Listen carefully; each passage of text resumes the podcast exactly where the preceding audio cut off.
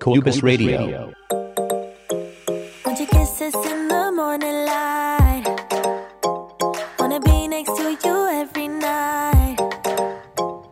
皆さん、こんにちは。クーブスの斉藤です。今回から、クーブスラジオと、えー、銘打って、このようなラジオ配信を始めました。え、僕は誰だ、誰かっていうと、ラジオはホームページだけで公開する予定なので、クーブスのホームページから聞いてくださってると思いますので、あの、僕がクーブスの中の人間なんだっていうことはお分かりいただいているかと思います。でも、わからない方もいると思うので、簡単にですが自己紹介をします。え僕はクーブスの斉藤修馬と申します。今は、えー27歳。27歳。先日27になりました。で、クーブスというブランド名で、あの、ジュエリーを制作したり、あとはグラフィックを書いて販売したり、あとは何ですかね、そのジュエリーをもっと皆さんに知っていただくために、あの、ホームページをあの運営したり、動画を撮影して編集したり、まあ、いろんなことをやって、かいつまみながらやってます。メインとしているのは、ホームページ見ていただいてわかるように、ジュエリーの制作、販売ですね。で、えーなんでこのようなラジオを始めようと思ったかっていうと、まあ、大きく二つあって、まずは一つは自分のためですよね。これは、なんだろうな。日々、こう、考えること、感じていることっていうのを、あの、今までは、ものを通じて皆さんに発信しようというふうに考えて、あの、インスタグラムで写真と一緒に文章を書いたりとか、あとはホームページにブログ、もっとこうインスタグラムではお伝えしきれないようなことをもっと深く掘り下げて、ホームページでブログ書いたりだとか、そういうことをやってたんですけど、どうしてもあの、文章となると、書いてるときはもちろんそうですし、書き終わった後も自分であの、いろいろ添削とかして、あの、皆さんに、な、なんていうのかな。あんまり偏りなくというか、皆さんに僕が思っていることがまんべんなく伝わるように、こう分かりやすく書くように意識をして、あの、やってるんですね。どちらかというと、僕が思っていることを、そのまま書いてるんですけど、例えば、こう、尖ったようなこととかも、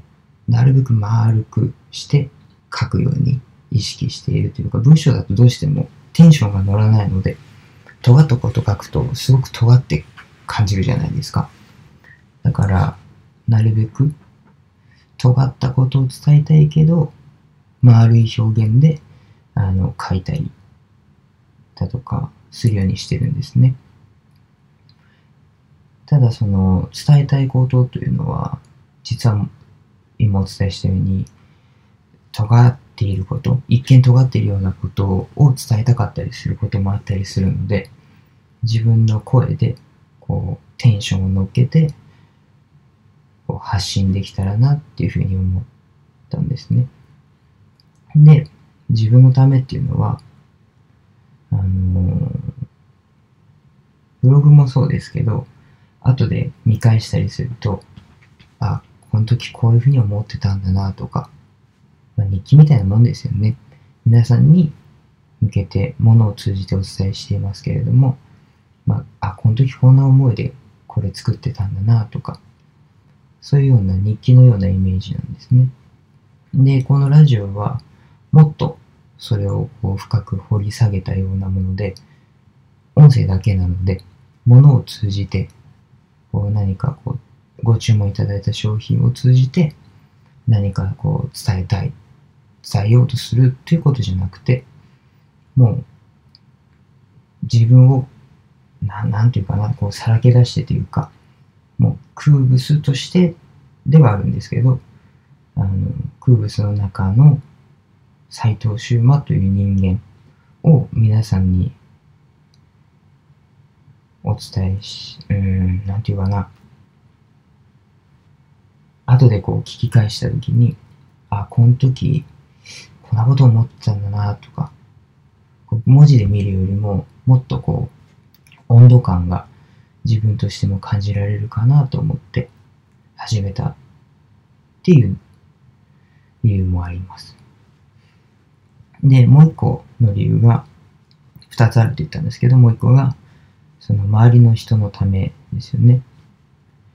例えば、あの、空物でやりたいことっていうのは、何もこう、物を作って、売って、それで、えー、食っていくっていうようなことだけじゃなくて、ああくまでもそれは手段の一つで、最終的にこうやりたいことっていうのは、もう人のために自分が作ったもので誰かが笑顔になってくれたりとか、こう空物を通じて周りの人を笑顔にしたい、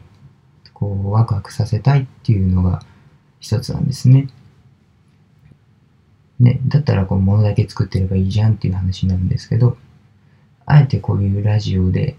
こう温度感を乗っけてやろうと思ったのは、今まだその空物は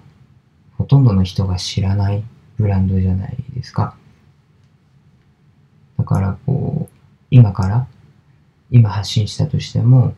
あまりこう、人の耳に、人の心に届くことではないと思うんですね。でも今後、空物はどんどん前進していって、こう、お店を持ったりとか、こう、いろんな人に知られるようになったりとか、できることが増えてきたときに、その時に例えば、そうなってから自分がこう、思っていることとか、昔感じていたこととか言っても、ああの人、今ああいう立場にいるから、昔こうだったなっていうのを、こう、な、うん、言って、こう何かを自分がやりたいことができている、自分のやりたいことで食べている食べていける一握りの人なんだっていうふうに思われたくなかったんですよね。どうしてかっていうと、例えば、あのー、その何か成し遂げたときに、その時に自分よりもっと若い人が、若くなくてもいいですけど、あの、何かやりたいことを見つけて、夢を見つけて、やってこうってなった時に、すごく遠く感じるじゃないですか。すごくこう、成し遂げている人が、その時に言ってることだから、ああ一握りの人が、こうたまたまって言ったらあれですけど、あの、いろんなことが重なって、そこにいるから、昔こうだったなっていうふうに言えるんだなとか、ふうに思われてしまうと思うんですね。でも、今からこういうふうに、まだこう空物、そんなにね、少しずつできることが増えてますけど、まだまだ成長途中というか、まだまだ本当に小さな小さな、こう、まあ一人ですけど団体だなっていうふうに思うので、今から、そんな時からやっておけば、例えば、10年後、5年、わかんないけど、何年後かに自分が店を持って、こう、何かを発信した時に、今よりももっといろんな人にこう声が届くようになった時に、その人が空物を見つけてくれて、その、例えば今日今撮ってるラジオを聞いた時に、あ、この人もうまだそんなに何もできてない段階からこんな風に言ってたんだ。自分も頑張ろうっていう風に思ってもらえたらいいなっていう思いで、こう、ね、ラジオなんて、こう有名人でも何でもないのようなやつが、こんな風にね、こう、公に向けて発信するっていうのは、生意気なことだと思うんですよ。あの、見る人から見れば。でも、あえてやっているのは、そういう理由もあったりします。いつか、今日撮ったもの、これから撮るもの、撮るラジオを聞いて、何かこう自分のやりたいことに対してポジティブに進んでいける人が一人でもできたらいいなと思って、こういうふうにやってます。ね、こんなふうに大げさなこと言ってますけど、クーブスの夢って、あんこうホームページとかではほとんどまだ書いたことないと思うんですけど、クーブスの夢って世界平和なんですよね。笑っちゃうと思うんですけど。でも、本気で思ってるんですよ。知り合いとご飯とか行った時とか、夢って何？とかいう話になった時に、僕は世界平和っていうずっと昔から言ってたわけじゃないんですけど、空物がだんだんいろいろな方の目に触れるようになってから、すごくそれを志すようになって言ってるんですね。世界平和。すごい大層なこと言ってるじゃないですか。でも結構リアルにこれ考えてるんですね。なんでかっていうと、このは、こういう話してますかね。あの、ウィキペディアってあるじゃないですか。あの、インターネットで言葉とか検索すると上の方に出てくる。あれで、あの、まずスタートのウィキペディアの記事を決めて、記事の中って他の言葉のリンクとかがくっついてるんですね。それを6個辿ると、自分が思ったゴールにたどり着くっていうのがあるんですよ。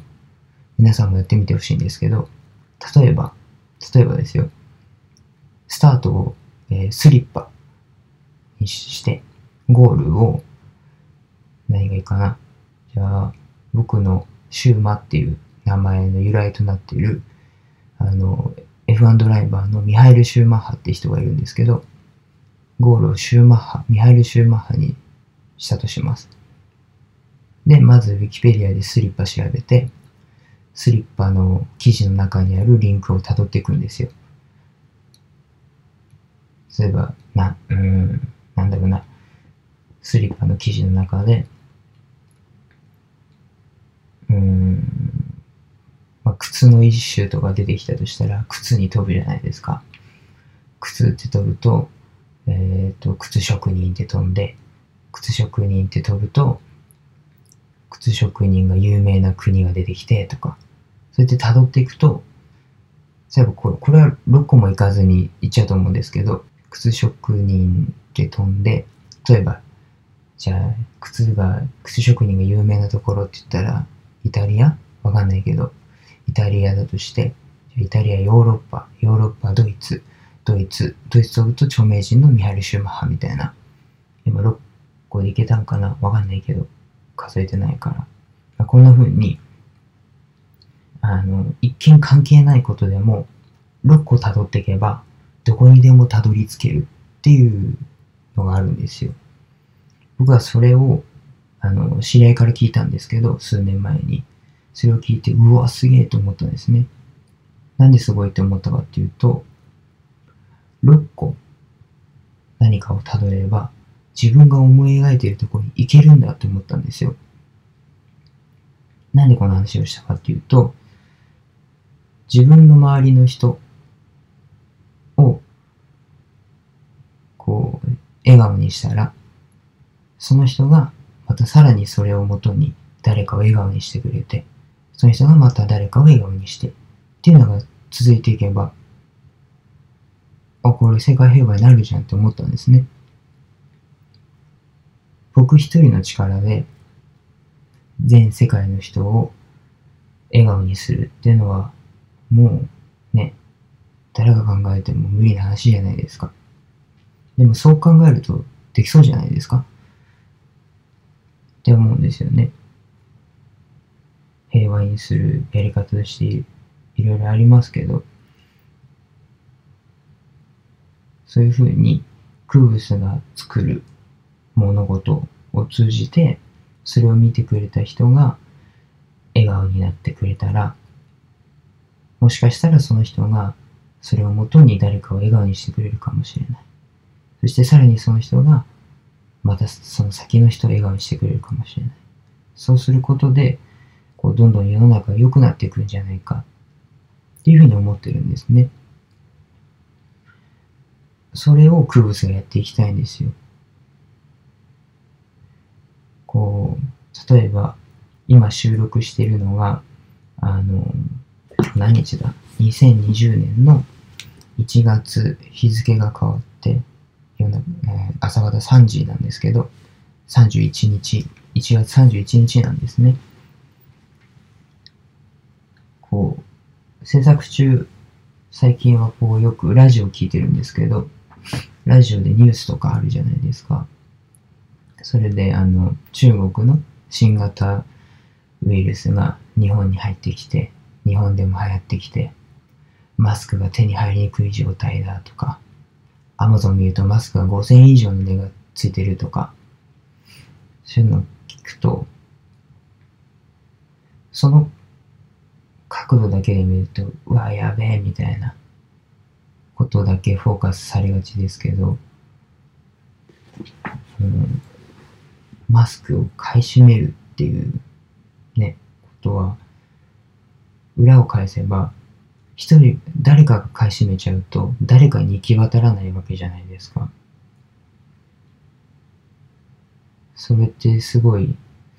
身勝手なことだなと思うんですよね。もちろん、ね、命に関わることだから、家族を守るために必要なことですけど、必要な分だけ、今必要な分だけ買えばいいんじゃないって思うんですよね。みんながそうすれば、偏って、こうマスクが届くってことがなくなるじゃないですか。みんなに行き渡る。全員っていうのはね、いろんな事情があって難しいとは思いますけど、なるべくみんなに行き渡るように、そうすれば自分に降りかかる危険性も下がるじゃないですか。自分だけマスク買い占めて、みんな周りの人はマスク持ってなくて、で、その人がかかっちゃったら、いくらマスクしてたって、ね、ご飯食べるときマスク外さなきゃいけないし、マスクずっとつけてて疲れて、少しの間外したりしたら、その間にかかってしまうかもしれないし、結局は自分に返ってくると思うんですよ。お話はそれちゃいましたけど、そんな風に、あの、こう、クーブスでは、自分のためにみんなを思うというか、綺麗事に聞こえるかもしれないですけど、自分自分自分ってすると結局帰ってこないんじゃねえかなって思うんですよね。で、そういうふうに、そう、自分のために周りを思うっていう人が増えてくれたら、この世の中は少しは良くなるんじゃないかなっていうふうに思っていて、そういう人をクーブスを通じて増やしたいなっていうふうに思ってるんですよね。これが、あの、クーブスの、こう、一番の夢だったりします。なので、そのために今は、こう、一生懸命、周りを笑顔にするためのものづくりをして、それをこう一つ一つ丁寧に積み重ねていくことで、クーブスの、今僕がこうやって喋ってるようなこと、今は本当に、ほとんどもう誰も聞いてないんじゃないかなと思うんですけど、この発言が、いつかもっと意味を持ってくるっていうことを信じて、今はこう一つ一つのものづくりだったり、こういうラジオ収録っていうのをやっています。伝わったかな？ちょっとね、難しいけど、こういう話をするのは。で、うん、今こういうふうにクーブスの夢について話したんですけど、そもそも、これクーブスクーブスって言ってるけど、あんたはどんな人間なんだっていうようなね、ふうに思われる方もいると思います。で先ほどお伝えしたように、僕は冒頭でお伝えしたんですけど、27の男です。どんな人間かっていうと、うん、どんな人間なんだろうな。学生時代とかは、あまりこうクラスの中心にいるようなパーソナリティではなかったですね。どっかのグループに属するようなタイプでもなかったので、学生時代はどっか孤独を感じてはいましたよね。個人的に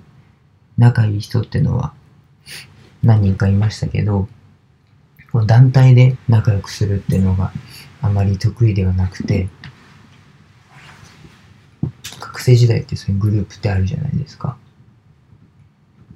で、そういうふうに仲良くしている人も、どこかグループにこう属しているので、ずっと僕と一緒にいるわけじゃないから、あのー、ね、そういうグループの人と遊んだりとかしてるけど、自分はそこに行けない。ああんまり行けないというか、ね、いてもあまり楽しめないようなタイプでしたね。こう休み時間はロッカーの上で漫画読んでるふりしてたりとか、冬はストーブの前でこう温まって教室全体を見てたりとか、まあそんな感じでしたね。で、まあそんな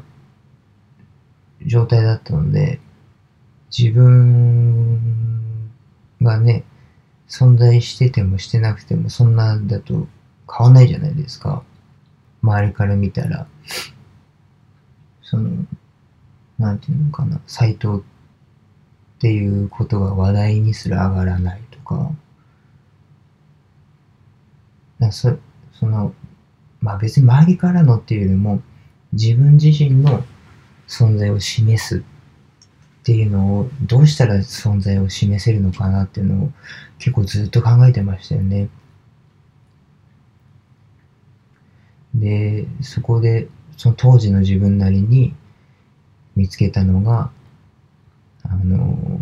勉強と運動だったんですよね。どっちもそんなずば抜けて得意なわけじゃなかったですけど、ある程度勉強頑張って、クラスで一番取ってみたりとか、学年で一番取ってみたりとか、ま、毎回じゃないですよ。こう、例えば高校3年間あったら1回だけそれができたとか、そんなレベルですけど、勉強そんな風に頑張ってみたりとか、あとは運動ですよね。まあ、学校ってね、皆さんお分かりだと思いますけど、勉強と運動ができれば、なんかすげえあいつってなるじゃないですか。だから運動もある程度頑張りましたね。まあ、部活、どこ、まあ、プロになりたいとかそういうことじゃなくて、自分の存在を示せる程度に頑張ってましたね。例えばこう、学生の時って持久走ってあるじゃないですか。あれで一番取ってみたりとか。そんな感じでしたね。まあ、それでしか、こう、自分っていうのを表すことができなかったっていう。それがもどかしかったですね。で、高校を卒業して、うんと大学に行ったんですよね、4年生の。で、そこで味わったのが、当時はそうは思ってなかったですけど、今考えると、ある意味、一つの挫折だったのかなって思うんですけど、高校で、あの、学年一番、高3の時かな、一回だけ取ったんですよ。お、一番なれんだ俺って思ったんですよね。で、大学行って、いざ授業出てみたら、これ、こっちも内容わかんないんですよ。びっくりしましたね。教科書読んだって、先生の話聞いたって、全然わかんないんですよ。真面目に聞いてるんですよ。真面目に勉強してるんですけど、全然意味がわかんなくて、まあ、なんとか、なんとか単位は取って卒業はしたんですけど、うわって、でも、周りの人見ると、分かってる人ももちろんいたりするんですよ。そういうのを見て、あ、勉強じゃダメだと思ったんですよね。勉強じゃ俺自分を表せなくなっちゃったと思って。で、運動もその頃もう僕はすぐもやってなかったので、運動もね、で、存在を表すこともできなくなって、毎日何してたかっていうと、大学の図書館にパソコンルームっていうのがあって、そのパソコンで映画見れたんですよ。DVD 自分で持ってきて。毎日毎日映画見て、バイト行って、家帰ってきたらまた家でも映画見て、みたいな。そんな学生生活だったんですよね。で、そんな大学生だったんで、自分っていうのをどう世の中に、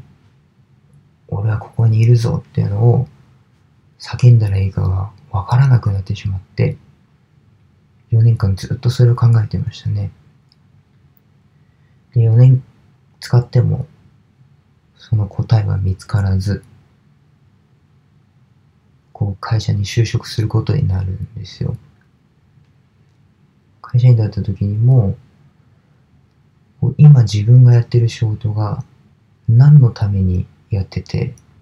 そもそもなぜこれをやるのかっていうのが、もちろん会社の売り上げのためなんですけど、なんで俺じゃなきゃいけないのっていうのがずっとあったんですよね。っていうのもね、会社によると思いますけど、僕がいた会社っていうのが大きいのかな？わかんないけど、ま、人数はいっぱいいたんですよね。だから、自分が関わる仕事って大きな流れの中の一部分じゃないですか。全部見てるわけじゃないから、自分が今どこに立ってるのかっていうのが分からなかったんですよ。ある程度想像はできてもリアルに感じられなかったっていうか。もうそれで頑張れる人はね、もちろんいっぱいいるんでしょうけど、僕はそれができなくて、自分がこう、何のためにそれをするのか、何を目標にそれをするのかっていうのを、ちゃんと自分の中で噛み砕けてないと、こう動けないようなタイプだから、それ、そこでも、まあ、挫折ではないですけど、そこまで、あ、ここでも自分を示すっていうのができないんだっていうふうに思いましたね。で、クーブスっていうのは、大学、うん、あ、もう覚えてないな。3年か4年の時かな。ちょうど就活してるぐらいの時に、あの、当時、あの、友人と二人でこう、面白、半分という面白全部で始めたことなんですけど、こう自分たちが好きなものを作って、自分たちが着て、当時洋服だけだったんで、着て遊ぶみたいな。趣味ですよね。そんな感じで始めてて。で、会社入ってそんな風だったんで、あどうしよう。もうこのまま何十年ももう同じ会社じゃないにしろ、こう会社員として働いて、果たして俺は生きている意味があるのかっていうふうに思ったんですよね。その時に、当時、あの趣味で始めていたクーブスのことを思って、すごく楽しかったから、これで食っていけたらいいなっていうふうに漠然と思ってたんですよね。で、ある時、そのいいなっていう願望が、プツンと、か、プツンっていう表現おかしいですね。パッと変わって、いいなじゃなくて、これで食っていかないと、俺やばいって思ったんですよ。じゃないと、生きてる意味ないぐらいに思ったんですよね。それで、会社辞めて、こう、バイトしながら、クーブスのためにやっていく。クーブスのために人生捧げていく。みたいになってった。ですよね。で、まあ、いろいろあって、最初友達と二人で始めて、その後もう一人加わって三人でしばらくやって、イベントとか出たりとかしてたんですけど、いろいろあって、あの、僕一人になって、何年前だろう？何年前 ?2 年？ちょっと前？ぐらい ?3 年前ぐらい？からかな？一人になって、こう、今に至るっていう感じですね。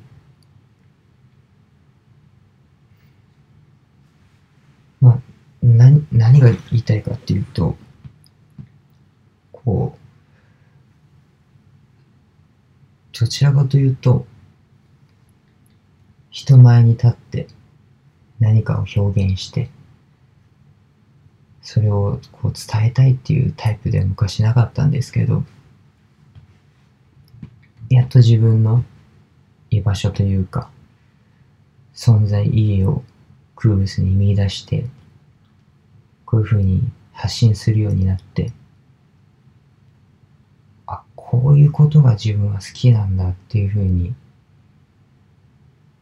気づけたのはクブスのおかげですよね。だから、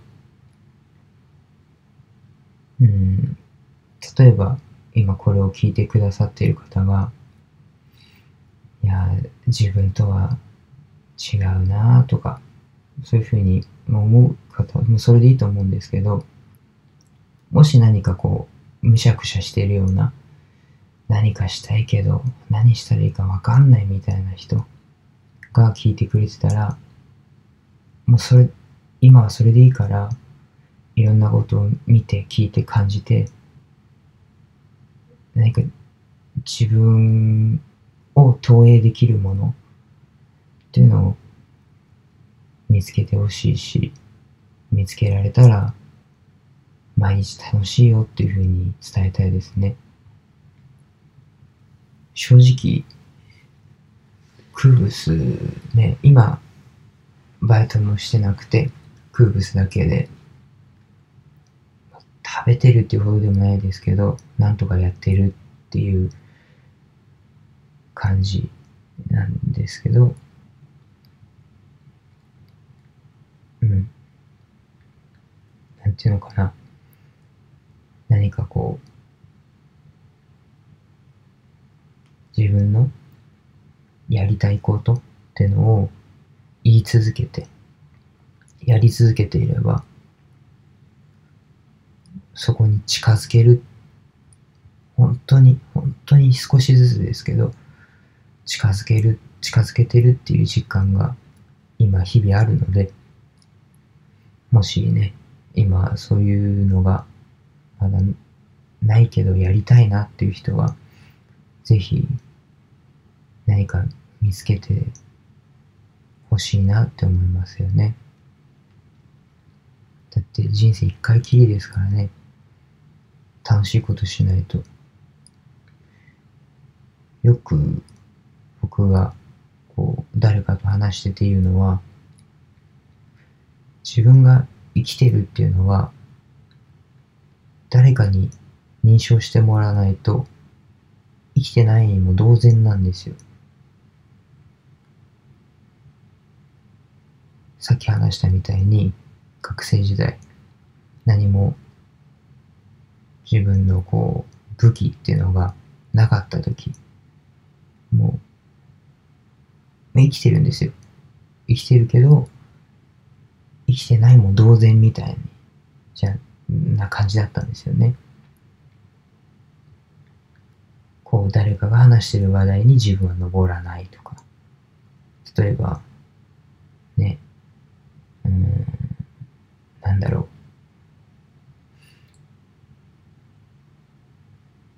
う。うん。まあそんな感じですよね。とにかく周りにああいつあれやってんだとかあいついるなっていうふうにこう認識いろんな人に認識されればされるほど生きているっていうことが強まると思うんですよ。だからね、ぜひ、そういうふうに、まだ僕が誰かにアドバイスできるような立場では全然ないですけど、もしかすると、これを聞いてくださってる時には、僕が今よりもう少し何かできてるかもしれないので、感じて、そういう、そういうことを言い続けてやり続ければ、できるかもしれないっていうのを感じてもらいたいですね。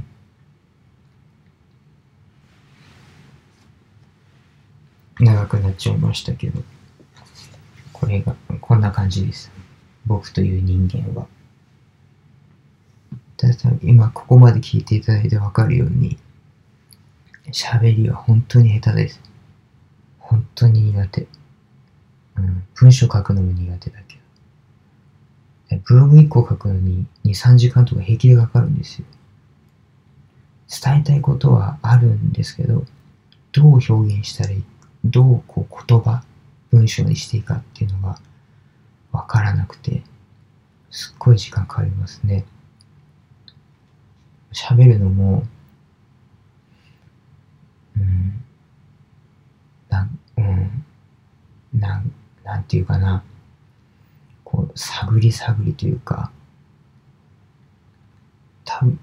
人に比べて、これを公開してるのは若干編集してるから、そう、そこまで感じられなかった、いいかもしれないですけど、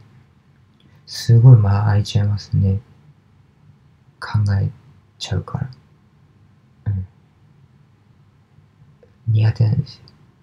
喋るのとか。でも嫌いってわけじゃないんですよ。今、今まで聞いていただいてわかると思うんですけど、自分が考えていることとか、思っていることを発信するとか、そういうのは嫌いじゃないんですよ。むしろ好きなことなんですけど。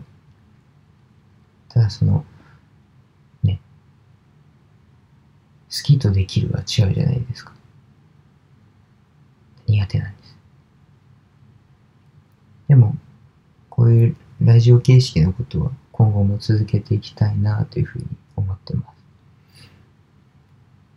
今回は、あの、まあ、最初なんで、クーブスについて、なんでラジオやろうと思ったのか、そして、クーブスの中の代表、一人だけど代表、斎藤修馬という人間はどんな人間なのかっていうのをこう少しでもこのラジオで知ってもらえたらいいかなと思います。今後は、まあ、こんな風にあの自分の考えていること感じていることその空物としてどうこうっていうよりも、もっと、こう、パーソナルな、空物の斎藤修馬、いや、うん、空、うん、空物のでもつけなくてもいいです。僕という人間が、どんなことを感じながら、こう、目標に向かって、日々、まあ、立ち止まったり、つまずいたり、後ずさりしたり、いろいろあると思いますけど、なんとか血まみれになりながらも、こう前を向いて進んでいるっていう様だったりを、あの、お届けできればなと思っています。ラジオは、ブログよりももっと噛み砕いたようなものにしたいと思ってるので、どっちかっていうと、少しこう、トゲがあるようなものにしちゃってもいいんじゃないかなと思ってますね。例えば、トゲっていうのは、プラスの意味でもマイナスの意味でも、どっちでもそうなんですけど、こう、怒りとか、悲しみとか、喜びとかを、もっとこう、とんがりを鋭角にして、こう強く発信していく場に、このラジオはしたいかなというふうに思っています。どうですかね？聞いてくれてる人はいるんですかね？まあいなくても、いつか誰かが聞いて何か感じてくれるかもしれないので、世界平和のためにやっていきたいと思います。ね、1回目、こんな感じです。まあ、拙い喋り、今後も、うん、喋りはなかなか、ね、簡単に上手になるようなものではないので、お聞き苦しいようなところも多々あるかと存じますが、時々聞いてもらえればと思います。そんな感じかな、1回目は。2回目はどんなテーマで、いつ、こう、お伝えするかっていうのは、まだ全然決まってないんですけど、ゆっくりやっていきたいと思いますので、どうぞよろしくお願いします。今日はありがとうございました。空ブスの斉藤でした。また、おやすみなさい。